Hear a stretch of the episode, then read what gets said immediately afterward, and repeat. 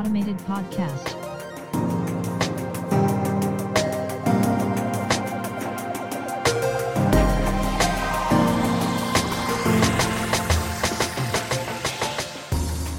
Welcome to Automated. I'm your host, Mark Verbenkov, and in this weekly podcast, we will be exploring the impact of emerging technology on jobs, society, as well as us, with business and technology leaders, researchers, and independent professionals across the world. So, on the podcast, I've been fortunate, I think, to bring on really excellent guests to talk about some exciting technologies that will, of course, both impact and automate jobs in different industries. However, one of the technologies that I've had kind of the most requests for is artificial intelligence. And I think with really good reason, as it has been getting significant media attention for the past several years.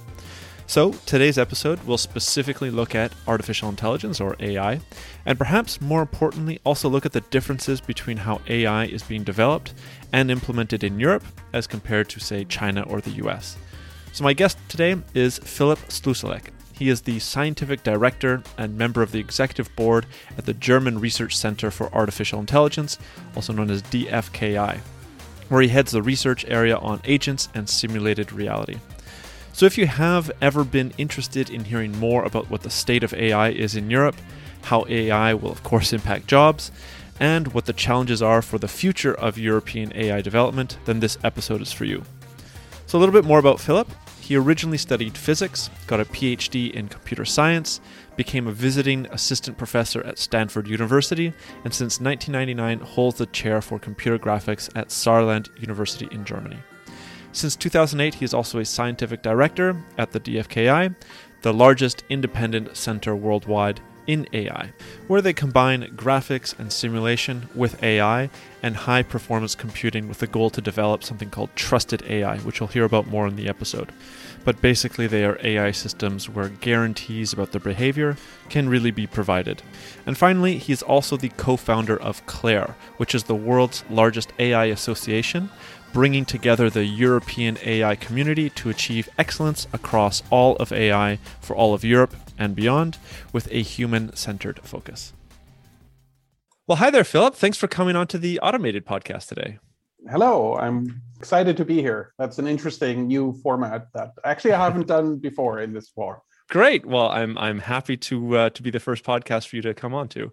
Um, I've been looking forward to this discussion because, as I mentioned before we started recording, there I haven't had too many guests talk specifically about artificial intelligence on the podcast, and I think as it's it's one of the most highly discussed uh, technologies out there, it's it's great to have uh, your expertise uh, and your insights being shared on the podcast today. So I really appreciate it. One of the ways that I like to start the podcast with all guests is asking a little bit more of your kind of personal interests. So, if you can share what initially got you interested in artificial intelligence, maybe some interesting anecdote or something to kind of give the audience a little bit uh, of a more human perspective as to why you got into the technology that you're working with.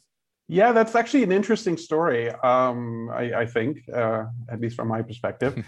uh, um, I, I in, in, in, in school already, I, I, was interested in computer science and math and physics, and uh, when when it was about to study, I, I wanted to do something real. Uh, mm-hmm, I actually mm-hmm. decided to to go into physics. I finished my master in physics. Uh, but already at the end of the studies, I actually went to computer science, uh, okay. uh, but not into AI, but into actually graphics, computer mm-hmm, mm-hmm. graphics. Exciting area, and that's actually also where I'm scientifically I'm I'm coming from. Um, and I, since '99, I'm actually professor for computer graphics here at Saarland University. Uh, right, Saarland is right on the French in Germany, right on the French border near Luxembourg, mm-hmm. and um, uh, we do a lot of realistic rendering of 3D scenes, of 3D environments, like in games and things like that, highly interactive. And in 2008, I was asked whether I would join the German Research Center for Artificial Intelligence because there is a lot of connection um, between AI and uh, 3D environments. Specifically, you might actually want to train AI agents uh, mm-hmm. uh, in virtual environments. Um, right. And I've always done a lot of uh, projects with uh, with industry. Um, so, for instance, we have developed real-time ray tracing here, or at least made major contributions to that. That's more on the graphic side now. That actually got uh, my my my my ex PhD students uh, who work now at Intel, just in February got a uh, technical uh, Oscar, a technical okay, achievement okay. award for from the film industry for for that work.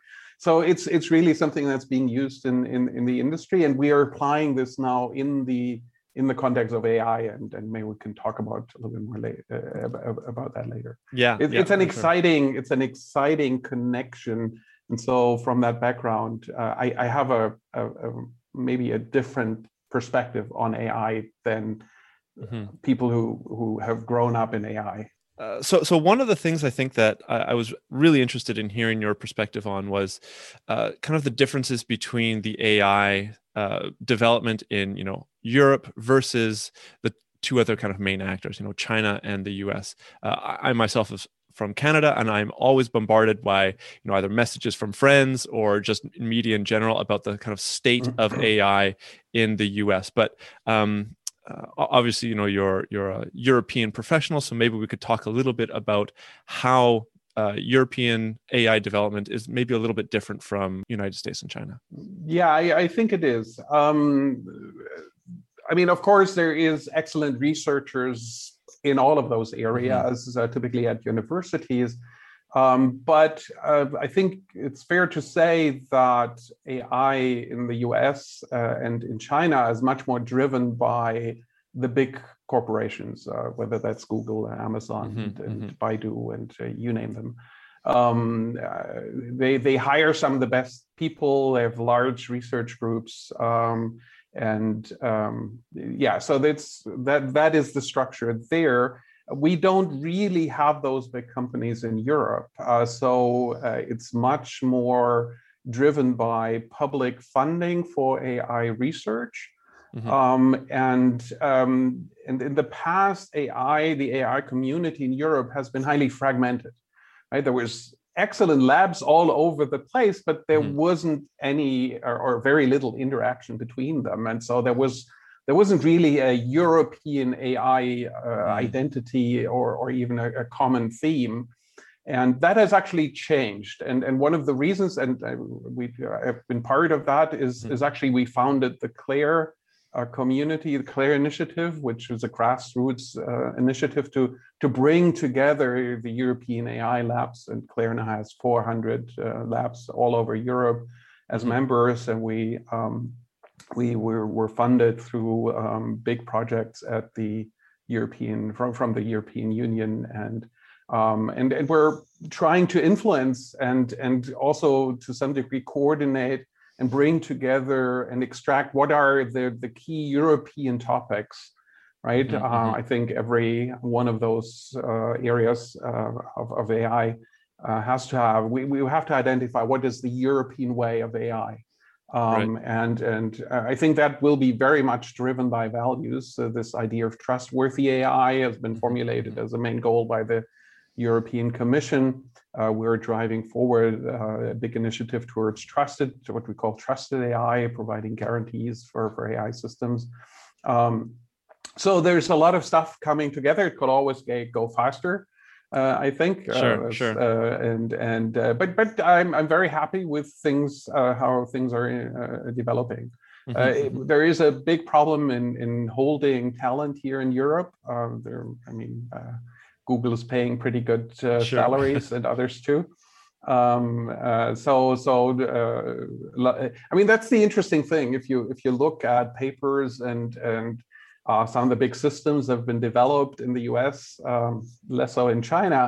There's actually lots of European AI trained people, European trained AI yeah. researchers and engineers who uh, actually are working on those systems. So to some degree, there's a lot of European AI uh, also in, in the, the, the American AI systems uh, in there. Uh, right. But uh, but of course that that is um, uh, diminishing what we can do here here in Europe. So there we we uh, want to uh, really encourage people to stay here in Europe, and um, they're in particular one of the big ideas uh, from CLAIRE when we founded Claire, CLAIR that's actually three years ago is actually this idea of is beyond just the network of of all of these AI labs um, and and having some um, some centers of excellence across Europe uh, that's being created. Those are being created now. Mm-hmm. Uh, we have this idea of creating what we call a CERN for AI. You you know right. CERN as yes, the Center yes. for Particle Physics. So this is where like every particle, every physicist working in that area wants to be. Uh, mm-hmm. This is mm-hmm. where things are happening. This is where the big conferences are, uh, and and where where everyone wants to be. Um, establishing something like that here in Europe for attracting talent, okay. attracting industry, bringing things together, and creating a lighthouse and, and also a trademark for European AI. This is something we're pushing forward strongly, also with the with with the politicians at the national and, and the European level. Mm-hmm. Uh, so these these are some of the ideas of of pushing things forward here. And um, again, it could go faster. Uh, I think there's a lot more that can be done and can be done faster, but uh, it's absolutely moving in the right direction. There's a lot of uh, spirit and driving things forward here in Europe. Right. Yeah. I, I, when when you told me about this idea for the CERN for AI, I mean, uh, for myself, as as I've always wanted to go visit CERN, like I think it's also a, a kind of a catchy title, right? It, it drives innovation, it drives uh, motivation, I should say, uh, towards an idea like that. Um, one of the absolutely other and yeah uh, if, if i may just add yeah, yeah. to that i mean it has to be a little bit careful with that term because sometimes it's a little bit misleading there's a lot of similarity in the sense cern is is is not where actually uh, like all the physicists work there uh, mm-hmm. um, it's this idea is uh, where where people go for a period of time to do to work in uh, big experiments and big conferences and stuff like that it's really this this center where where people are distributed working from their home labs come together um, but then it's very different from AI on the other hand, right? Uh, by the way, we want to create something like that. Uh, yeah, that, that was uh, my question. If it's going to be a physical location, it, it um, will yeah, be. Yeah, yes, okay, okay. Uh, the plan is to to okay. to have a physical location uh, because there is actually that is one of the reasons why we want to do that because mm. in Europe a lot of the research is is rather incremental right there's mm. um, right there's different groups doing a little bit of work here and there and it's excellent work don't get me yeah, wrong yeah. right but uh, i think the one thing that is different uh, in the us and uh, now to some degree also in china is this idea of this right uh, throwing the ball forward quite far and saying that's where we want to go there's this mm. big mm. initiative mm uh, like Facebook, right? They they essentially want to reinvent the computer for the head-mounted displays for AR VR. They, they have to redesign everything. There there aren't these uh, um, moonshot projects, right? That um, and, and they have a lot of value because they they unite an entire group of people, European AI community behind a common theme, a common topic. Uh, uh, common values also to drive that yeah. forward and um, that we, we don't we don't have these kinds of projects in europe and that's something i think that would be extremely valuable and we have the mm-hmm. idea uh, we have the feeling right now that there it resonates a lot with uh, with politicians mm-hmm. um, and um, so uh, I'm, I'm, we're pushing we're pushing this uh, forward very much but but then yeah. just just to to maybe complete that AI is different than than particle physics, right? I mean mm-hmm. that that is very fundamental research. AI is something that moves really fast, and yeah. there is a very short uh, way from the research result uh, that you finish today, and uh, it might actually be used in products tomorrow, more or less. Mm-hmm, mm-hmm. right? That's very different from the physics. So there, there are important differences that we have to keep in mind when when we make that uh, yep. comparisons. But as you say, yes, uh, politicians, if you stay in CERN for AI, that's something that catches on. They immediately know what we're talking about. Yep. Um, and and so yes, that's that's also why we've chosen that term, of course. Okay, great. um, maybe before moving on to the, uh, I mean, you mentioned a little bit about the the specific applications of AI. I do want to touch a, maybe uh, for one or two more minutes about the maybe the kind of challenges that uh, Europe is facing with regards to AI. I mean, you've mentioned a couple times that there's this, you know, this brain drain going to the large, you know, rich organizations in the states. There's also maybe an idea of some of the like GDPR or other kind of regulatory issues that I've read about that might be slowing some AI uh, development forward. Is, is that is that correct, or do you see uh, is it mostly kind of the brain drain and might maybe like not having a uh, a united vision moving the the uh, AI development forward? Is that really the problem for for Europe? I, I think it's much more brain drain uh, and and this these big vision, this un, unifying ideas that that uh, bring people together. Um, so the GDPR and, and, regulation is actually, actually, I would think this is a success story for yeah. Europe if you think about that. Mm-hmm. Right, the GDPR was heavily fought against uh, from the U.S. Right, I mean, some of the big corporations were mm-hmm. pushing what while it was being designed, were pushing very hard against this notion of, of establishing something like that um, when it was established, uh, not it became a worldwide success story. Is GDPR is being copied even in the U.S. and many other places across the world. Um, of course, with modifications here, and I'm also not saying that GDPR as it exists today is, is perfect. It certainly is not. There's there's uh, certain areas that uh, I would absolutely agree need to um, need to be revised, but that's true for any regulations. Um, and um, so, yes, I think that is a success story. Uh, it is also a success story. Yes, it might not allow you to do certain types of research. I mean, to, to, to, it might not allow you to do certain types of products and stuff actually there's a lot of leeway for research there's special uh, exceptions okay. that you can do sandbox and, and you can do research uh, in, in, certain areas uh, for, for testing purposes and so, so on there, so there, there it allows a lot of, of that to do uh, but on the other hand i think there should be limitations of what we are allowed um, as as as researchers but also hmm. particularly if we talk about products right um, I think, and, and that's also, I think, more of a difference here in Europe. We we have these strong European yes. values, the human human rights uh, at the end, but a lot of that that derives from that. That's very deeply ingrained in European culture. Um, and so I think there are um, AI applications that might be accepted elsewhere that will not be accepted in Europe, and and we should it's really important that we as as citizens are deciding of on, on what kind of AI we want to have, right? Mm-hmm, we mm-hmm. it's a technology that we as humans are designing, right? It doesn't happen automatically. Yeah. we are designing it, and and while we're designing it, we have to decide what is it that we want and what consequences will that have to the to the degree we can say that today um, what consequences does that have on i mean ai is, is everywhere right? Um, yeah. and what consequences does that have on our societies?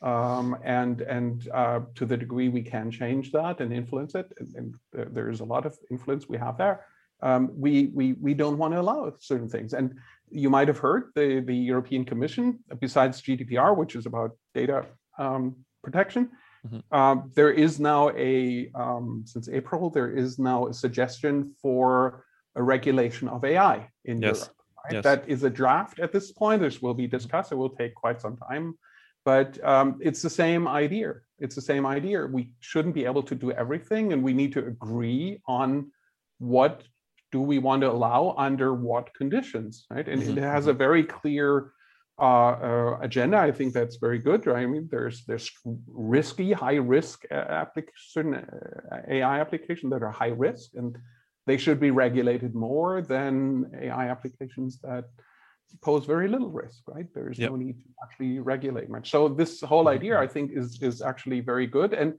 I would guess this will, um, to some degree, this will change the world as well because Europe is a big market, and if we if we come up yeah. with regulations of and, and, a clear statement of what is it how we want ai to work here in europe that will mm-hmm. have consequences to the rest of the world and i think that's yeah. a good thing and in that way i think you can clearly argue that europe is a leader um, at least in, in these areas and and will have a big influence uh, all over the place Yeah, no, that's a that's a good point. I hadn't I hadn't thought about yeah the the size of Europe acting as or the size of the European market market kind of acting as one of those forces to shape the the AI development in the in the Absolutely. past. Absolutely, yeah. it's 450 yeah. million yeah. people in the EU. If you take Europe as a whole, it's I believe 700 million. Yeah, that's twice the size of Europe of of, uh, of the US. Yeah, yeah. Uh, um, I mean that we we often under.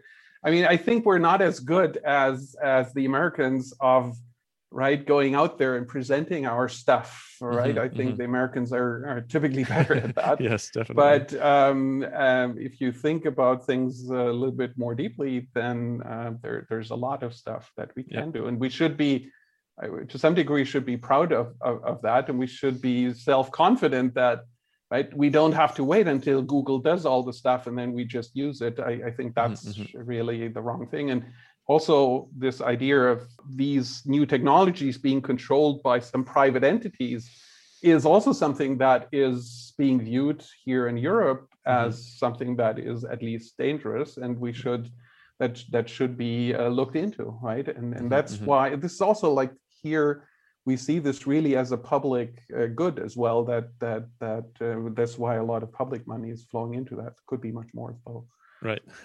Why don't we move on to what the the role of the German Research Center for AI actually does? Uh, so you mentioned a couple times before, kind of these more applied uses of AI, um, and I think that that might have some role with kind of the the living labs that uh, DFKI deals with. Maybe you can t- just discuss DFKI for those listeners that haven't uh, heard of it before. Yes, uh, so DFKI stands for the German Research Center for Artificial Intelligence. Um, DFKI is actually fairly old, uh, founded in 1988 already, so 33 years old by mm-hmm. now, which is really old. Um, we've been the only AI research institute besides the professorships at various universities, uh, but as a and, and we're still the largest independent research center worldwide in, in AI. Um, we're a private organization, a research organization. Um, shareholders are uh, the states, the German states where we're located, as well as companies. So Microsoft is a shareholder, Intel, uh, SAP, Google, uh, right. but but also agricultural companies, automotive companies, um, and uh, they they don't get get money from that as shareholders because we're a nonprofit organization um, but they they become shareholders because they're interested in what we're doing. They want to interact with us. At every point in time, we're doing between 350 400 projects, most of them in collaboration with industry, either mm-hmm. on a mm-hmm. one-to-one basis with a company or very directly. Um, uh, in many cases, these are joint research, uh, collaborative research projects where there's a couple of research institutes and university professor chairs and um, and, and, companies, small companies, big companies. Um, so yeah, and uh, our focus is really on applied research. Yeah. Is um, essentially you can think of that we're not doing research just because no one has done it yet. We always have a purpose, um, mm-hmm. and we have a goal in mind of developing a technology that's not available yet and making this available uh, to the industry. We don't do the exploitation at the end, but okay. we leave that to, let's say, spin-off companies. There's quite a number of spin-off companies that, that DFKI generates, mm-hmm. uh, or the uh, our shareholders or the other uh, industry partners that that we're collaborating with. Mm-hmm. Um, mm-hmm. and then on the uh, um, sometimes, uh, or actually increasingly more, we are also we we we are going into fundamental research but we call this the application inspired fundamental research. So, so we have an application in mind, we just see that the basis is missing. And so we have to mm-hmm. go back and actually um, uh, you know, kind of build the basis on which we can then build the build the applications. Uh, maybe you could give have, an, yeah. sorry, maybe you could give an example of some of these applications if they're not um, if if you can share them just to give oh, the yeah, listeners a little bit more of a kind of a tangible picture of of uh, what is actually being done. Yeah so so one uh, uh, example from my own uh, older example from from my uh, own uh, research area which is called agents and simulated reality agents mm-hmm. or in the sense of ai agents. Um, um, so we've built uh, an agent-based uh, control system for a steel mill. Um, this is actually okay. not far from here. This is operating the entire steel production at that site uh, and has mm. been doing that 24 7 uh, for, I think it's over 12 years now. Wow. Um, okay. So it's really hands on heavy industry applications. Yeah the way that worked was it was actually a, a basic research uh, project in the beginning um, where we just used the the use case in, in in the steel production as as an example of of to we wanted to aspire to be able to do that and it mm-hmm. just turned out to work well and, and there were follow-up projects actually in the process when over multiple years uh, in the process multiple of the researchers actually joined the company um, okay. And eventually, right, they, they, we had something that we thought could work. We used their data to validate that it actually works. Uh, and at some point, we just switched it on uh, at their site, and it's been operating since. And it's being actually, we're not involved with this anymore. It's actually our the people in the company that some of them come mm-hmm. from us originally that are still maintaining this. But uh, we're doing big projects now, for example, with the European Space Agency. Okay. Um, right, they have huge amounts of data. They operate a lot of the Earth observation satellites that circle our Earth and, mm-hmm. and recording a lot of stuff. Uh, lots and lots of apl- applications there. We work uh, with, I, I, mentioned the agriculture companies, Claas, a German mm-hmm. company, but also John Deere and others. Um, th- that's actually a really interesting area. Um, right, digitizing, uh, pre- precision farming, uh, yeah. There's there's very applied uh, stuff, but, but they also pose very specific and very interesting research question, right? We're mostly in for the research uh, mm-hmm. to kind of develop the technology that then uh, allows the companies to, to to benefit from there. And and there's many other things. There's autonomous driving, of course, a yeah, big topic yeah. in here in Germany, of course, yeah. uh, but also the energy sector, right? The uh, the the uh, um, renewable energy revolution that has to happen, right? If we want to stop global warming, that has mm-hmm, to mm-hmm. happen. Mm-hmm. It's unimaginable to have that without AI, right? We need to control if if the level of renewable energy that has to be the the, the production has to be matched to the consumption. Uh, there's a lot of high large data uh, control problems there Mm-hmm. Um, and so DFKI actually has uh, what is it now? Uh, 20 research areas. Um, right. so each one is specialized in certain topics. Um, we work rather independently on on various uh, projects, but we have also cross-cutting things on on deep learning, on autonomous driving because autonomous driving really needs a lot of different AI technologies mm-hmm, from different mm-hmm. areas to work together. And that's something that DFKI, I think, is uniquely position because we have all these different different elements. It's it's 1,100 people right uh, yeah. working at DFKI. Uh, that's, yes, not, not a small little organization. yeah. No, it's fairly large by now, and we're growing. Uh, we're inc- I, I, don't want to say exponential growth, but uh, the growth is increasing. So it's actually moving fairly quickly and Right. There's a lot of interest, of course, in AI right now. Yeah. Uh, one of the things, uh, and I think I mentioned this before, the uh, the living labs. I was quite interested to to read that on the website. So of course you have all these kind of different focus areas for the um, uh, for the organization. But then you also have these living labs, which, if I understood correctly, they're kind of environmental setups where you're actually able to test some of the uh, research outcomes in a, I guess you could say, a mock environment of where the the eventual client would use that. Could you touch on that just uh, just for a minute? Because I thought that was yeah, absolutely. That that is something that um, is not unique, but uh, I yeah. think DFKI is doing. It's it's a key part of what we're doing as DFKI that we're we're not just doing the research and then we publish a paper or, or transfer a piece of software to, to a company. Uh, a key part of our mission um, as as the biggest research institute in Germany and Europe is is also to uh, communicate to communicate um, both to the public Mm-hmm. but also to industry, right? So a, a yeah. good example, for instance, is the uh, smart factory. Um, so you might know Industry 4.0, this yep. revolution that was actually started from the DFKI. Wolfgang Wahlster, our okay, ex-CEO, okay. is the key person behind this uh, uh, this this idea of of a, a fourth industrial revolution, mm-hmm. um, to a large degree powered by AI, um, and uh, that is was a worldwide. It, it happened right. Even in the U.S., it's spelled industry is spelled with IE instead right, of right. Y, um, at least in many cases, and um, and and so this the smart factory is is is an organization where it's actually a lab at at the DFKI in our Kaiserslautern lab where we work with industry it's it's kind of an exhibition in some mm-hmm, sense mm-hmm. it's a lab where you can visit uh, you can see the thing in operation um, and you can experience this they they do seminars they they invite people actually a lot of the lab of of the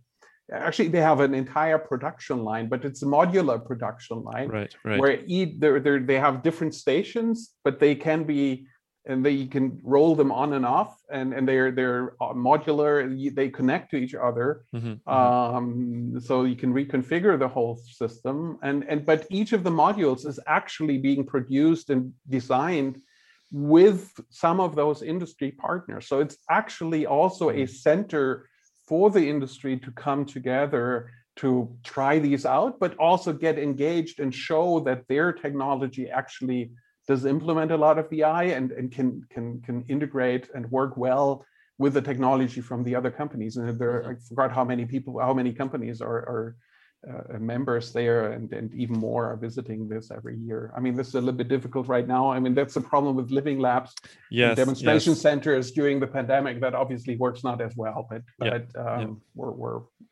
we'll come back M- to that. Might have to uh, digitize them or make them available over VR Absolutely. over the next uh, couple of years. That, yeah. That's actually what we did. There was yeah. Hannover Messe this year, uh, which is a big event for us uh, and uh, particularly the smart factory lab uh, the smart factory was was was there and uh, uh, uh demonstrated a, a, lot of that virtually but uh, it would be nice to be able to do this again in yeah. person because yes. particularly for production right you want to see that happening in front Precisely. of you that that Precisely. is a huge very very different experience than just seeing it on the screen yeah yeah couldn't, uh, couldn't other things are uh, we have a big retail lab uh, that's actually a, it's a small supermarket and that's actually located okay. at okay. a big supermarket's uh, headquarter here mm-hmm. in germany we do smart uh, smart living uh, various other robo- big, big, robotics exploration laboratory where we have halls actually for underwater robotics it's a it's a huge hmm. swimming pool where you can actually industry comes into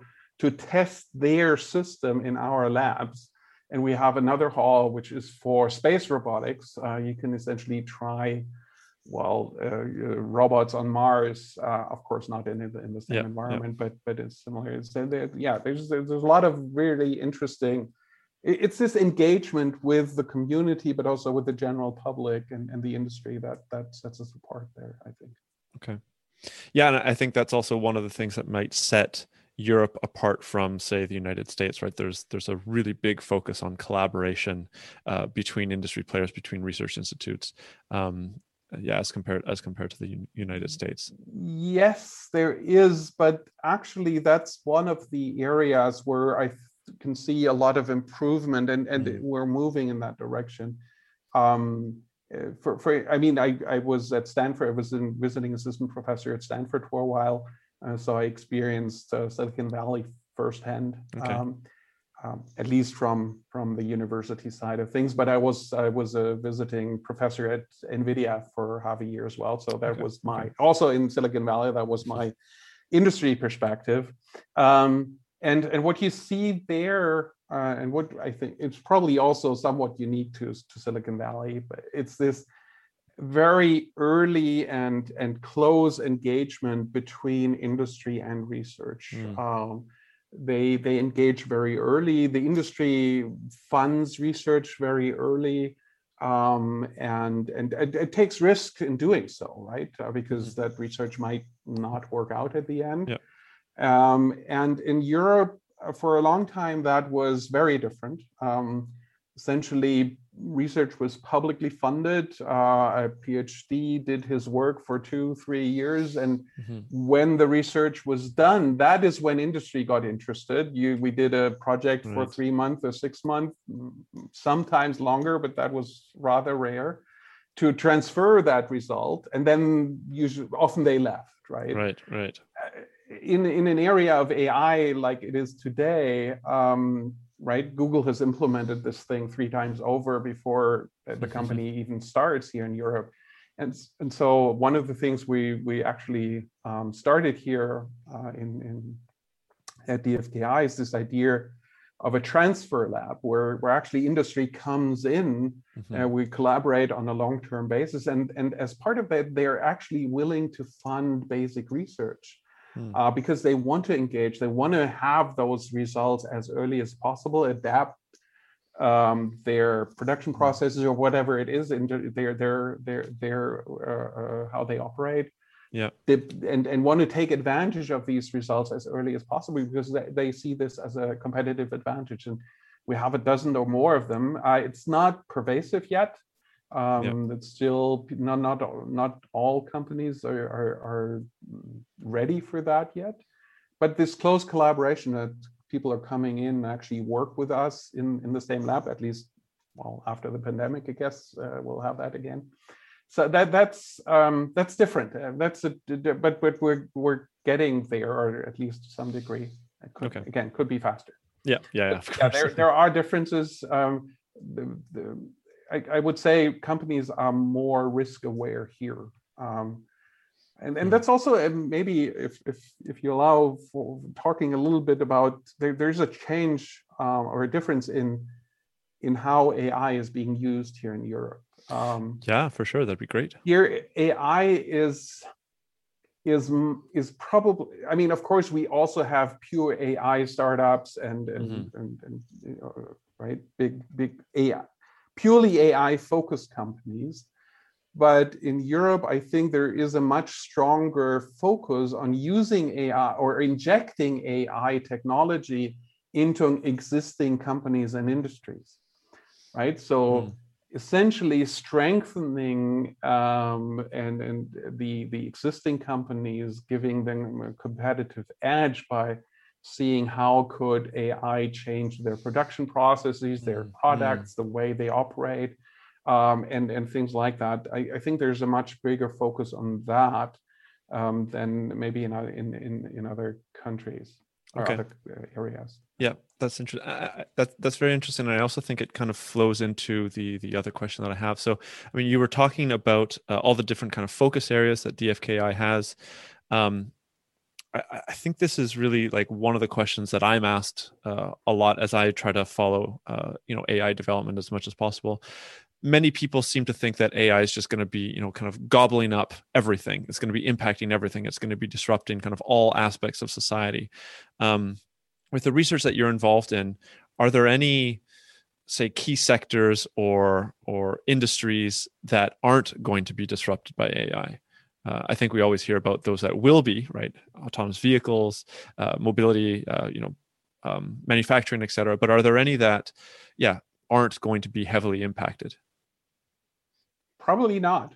Um, no, I mean, if you think about that, yeah. what is what what is AI doing, right? It's it allows us to essentially automate cognitive processes. Exactly. At yeah. least that is the goal. and we can. Yeah. I mean, again, we we can do great things with AI, but I mean, compared to human intelligence, we're there, there's a long way to go, right? Yeah. And yeah. Actually, I mean, since I'm at that topic, right? I'll, let me just say um, to, to also to your listeners, right? I mean, there is there there is the AI you see in Hollywood movies, right? Sure. Um, Terminator and you you yeah. name them, iRobot and and, uh, and and that is strongly influencing the the the public perception of AI, even though mm-hmm.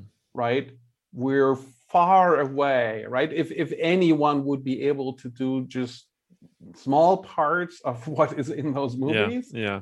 you would get the Nobel Prize, even though there is one none for AI. but anyway, um, the Turing Award or whatever. Mm-hmm, mm-hmm. Um, on the other hand, um, people largely underestimate the capabilities of AI in certain areas, right? I mean, mm. Obviously, you know, we, we were, we're better than humans on playing chess and uh, Go and, and many yep. others. But yep. the, the main difference is we're, we're very good at, at small, isolate topics.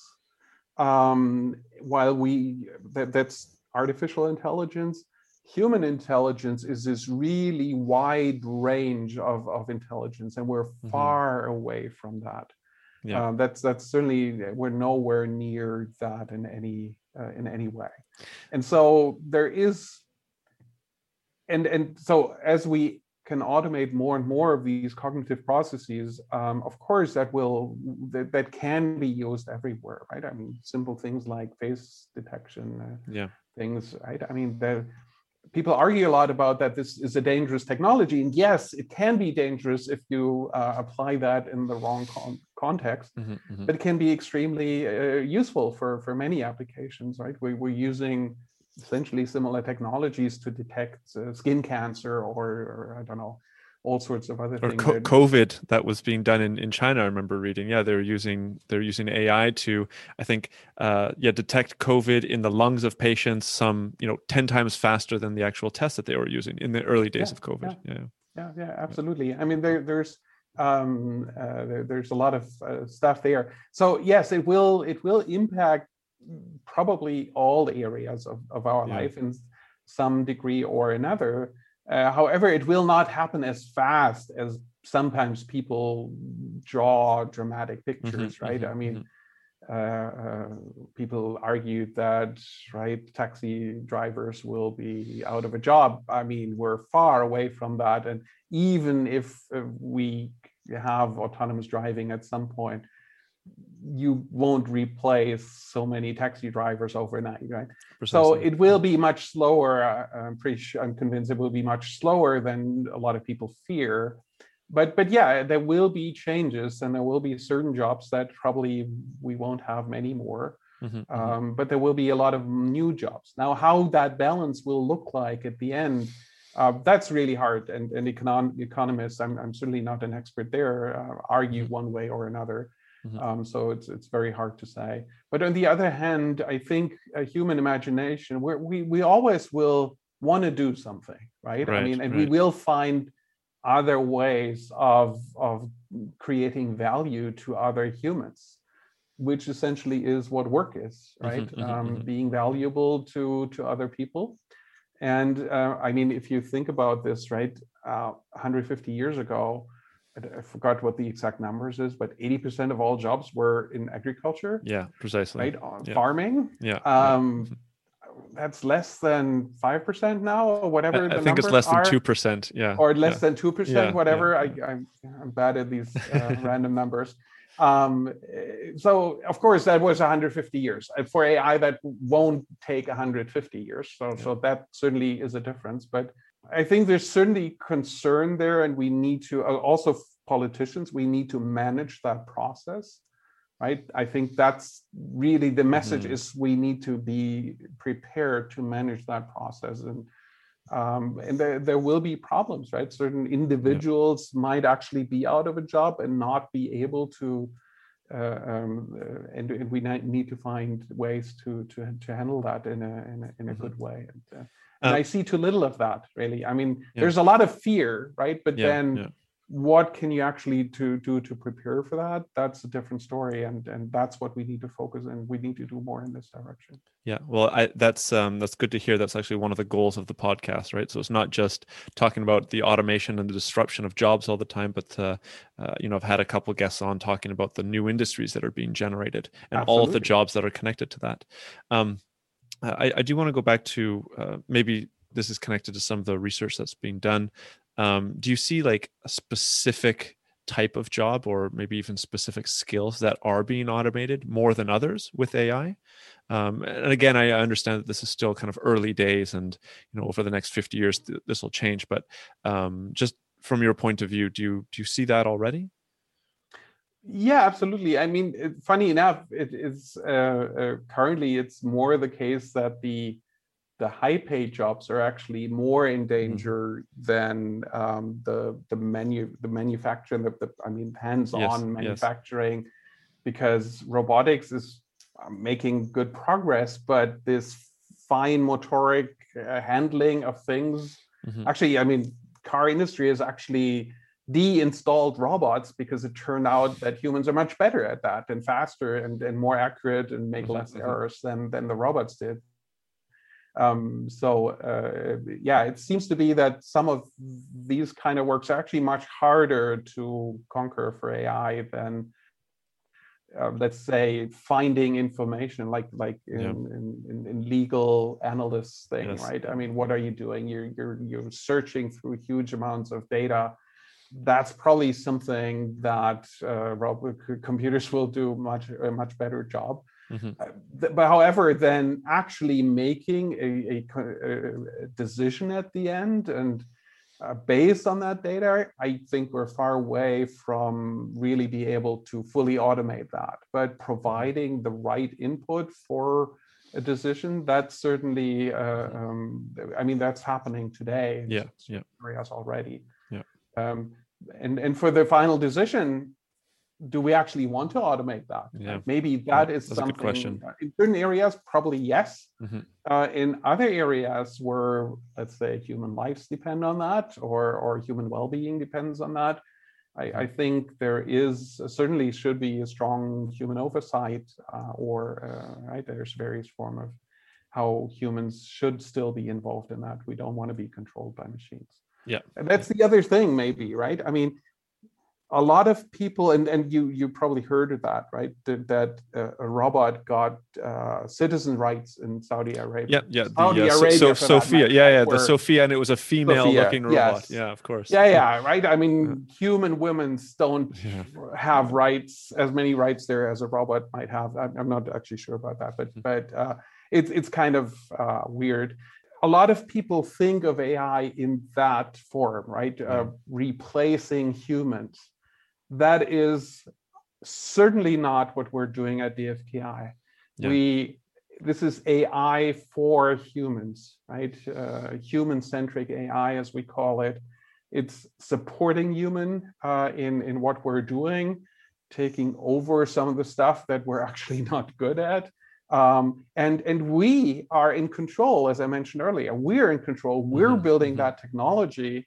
We are designing this, and we can also limit and where we want this to work and how we want this to work right and and we should be much more aware of that uh, and and that this needs a lot of more discussion with the general public right Mhm, that mhm. needs to understand where we are and what is possible and and eventually decide what we want as a society right? Yeah. that we can't as as researchers i mean certainly we probably have a voice in that but um, we can't decide that for the public, right? That is something that uh, the society as as a whole has has to decide. Yeah.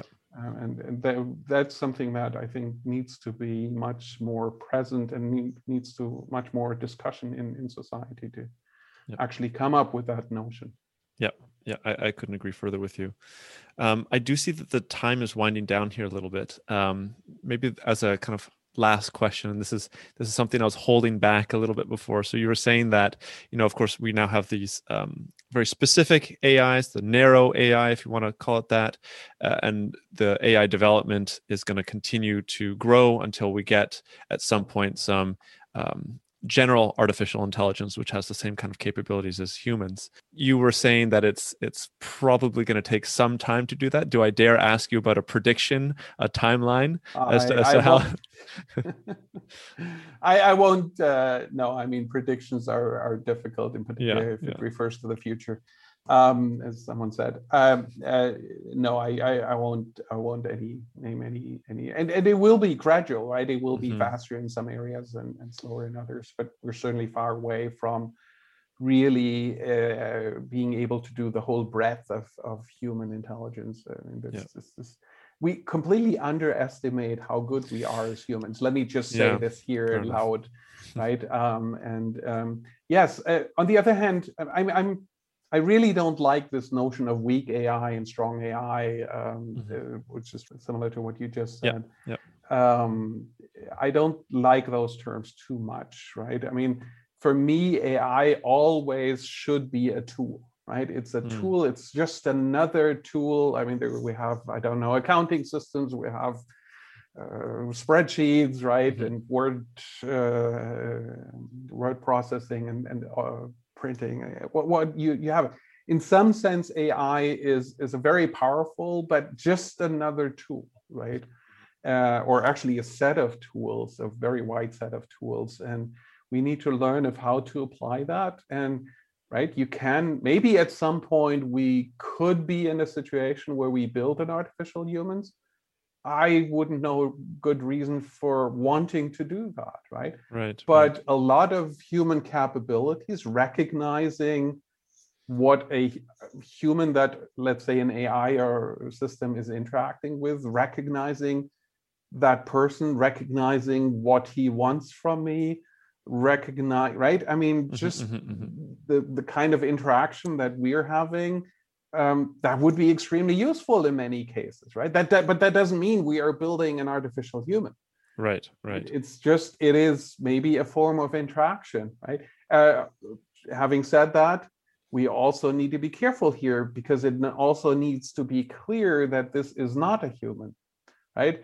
Like yeah. uh, I, and that's actually in the EU regulation, it is that it must always be clear that you are mm. interacting with a machine, right? It is not a human you're interacting with. Yeah.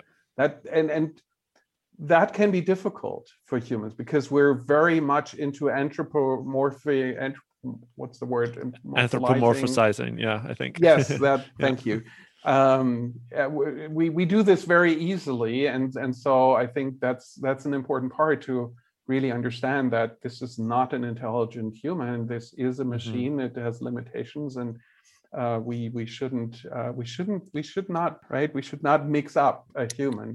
Yeah. With an even an intelligent machine, um, there are fundamental differences, and there should always be fundamental differences between the two. I think I think that's a great way to uh, to end this discussion. Uh, anyways, for the next couple of decades, we'll be safe in your point of view.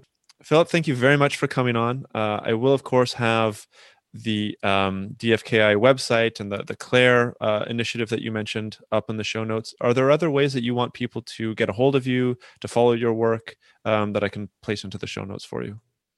Um, well, my LinkedIn page is easy to find. There are not too mm-hmm. many Slusalleks around. Uh, um, actually, I need to be careful here because my son is getting into computer science. He's publishing his first paper in a couple of weeks. Um, so it might get more difficult, but so far, Philip Slusallek, uh, uh, type that into Google or your favorite search engine, and you'll perfect.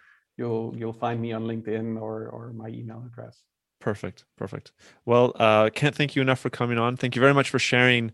I, I think a really nice, concise idea of uh, anyways, applied artificial intelligence and, and some of those differences between uh, the different countries and regions in the world. I think I thought that was really interesting. So thanks very much for coming on and, and sharing that.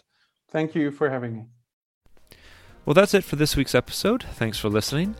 If you like what you hear and you want to support the podcast and the conversations here, the best way to do this is to go onto Apple Podcasts and leave a review, as it helps the algorithm to reach out to new listeners and brings the show to them.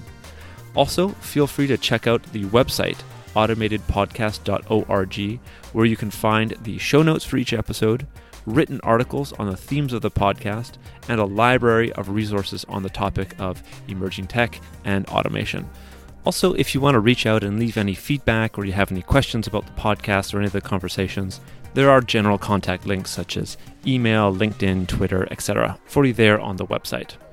And finally, for those of you that want more than just an audio conversation, the video recordings are now going to be up on YouTube for the newer conversations. So feel free to check out the videos by searching for Automated Podcast on YouTube, where, of course, you can like and subscribe if you prefer to support the podcast that way.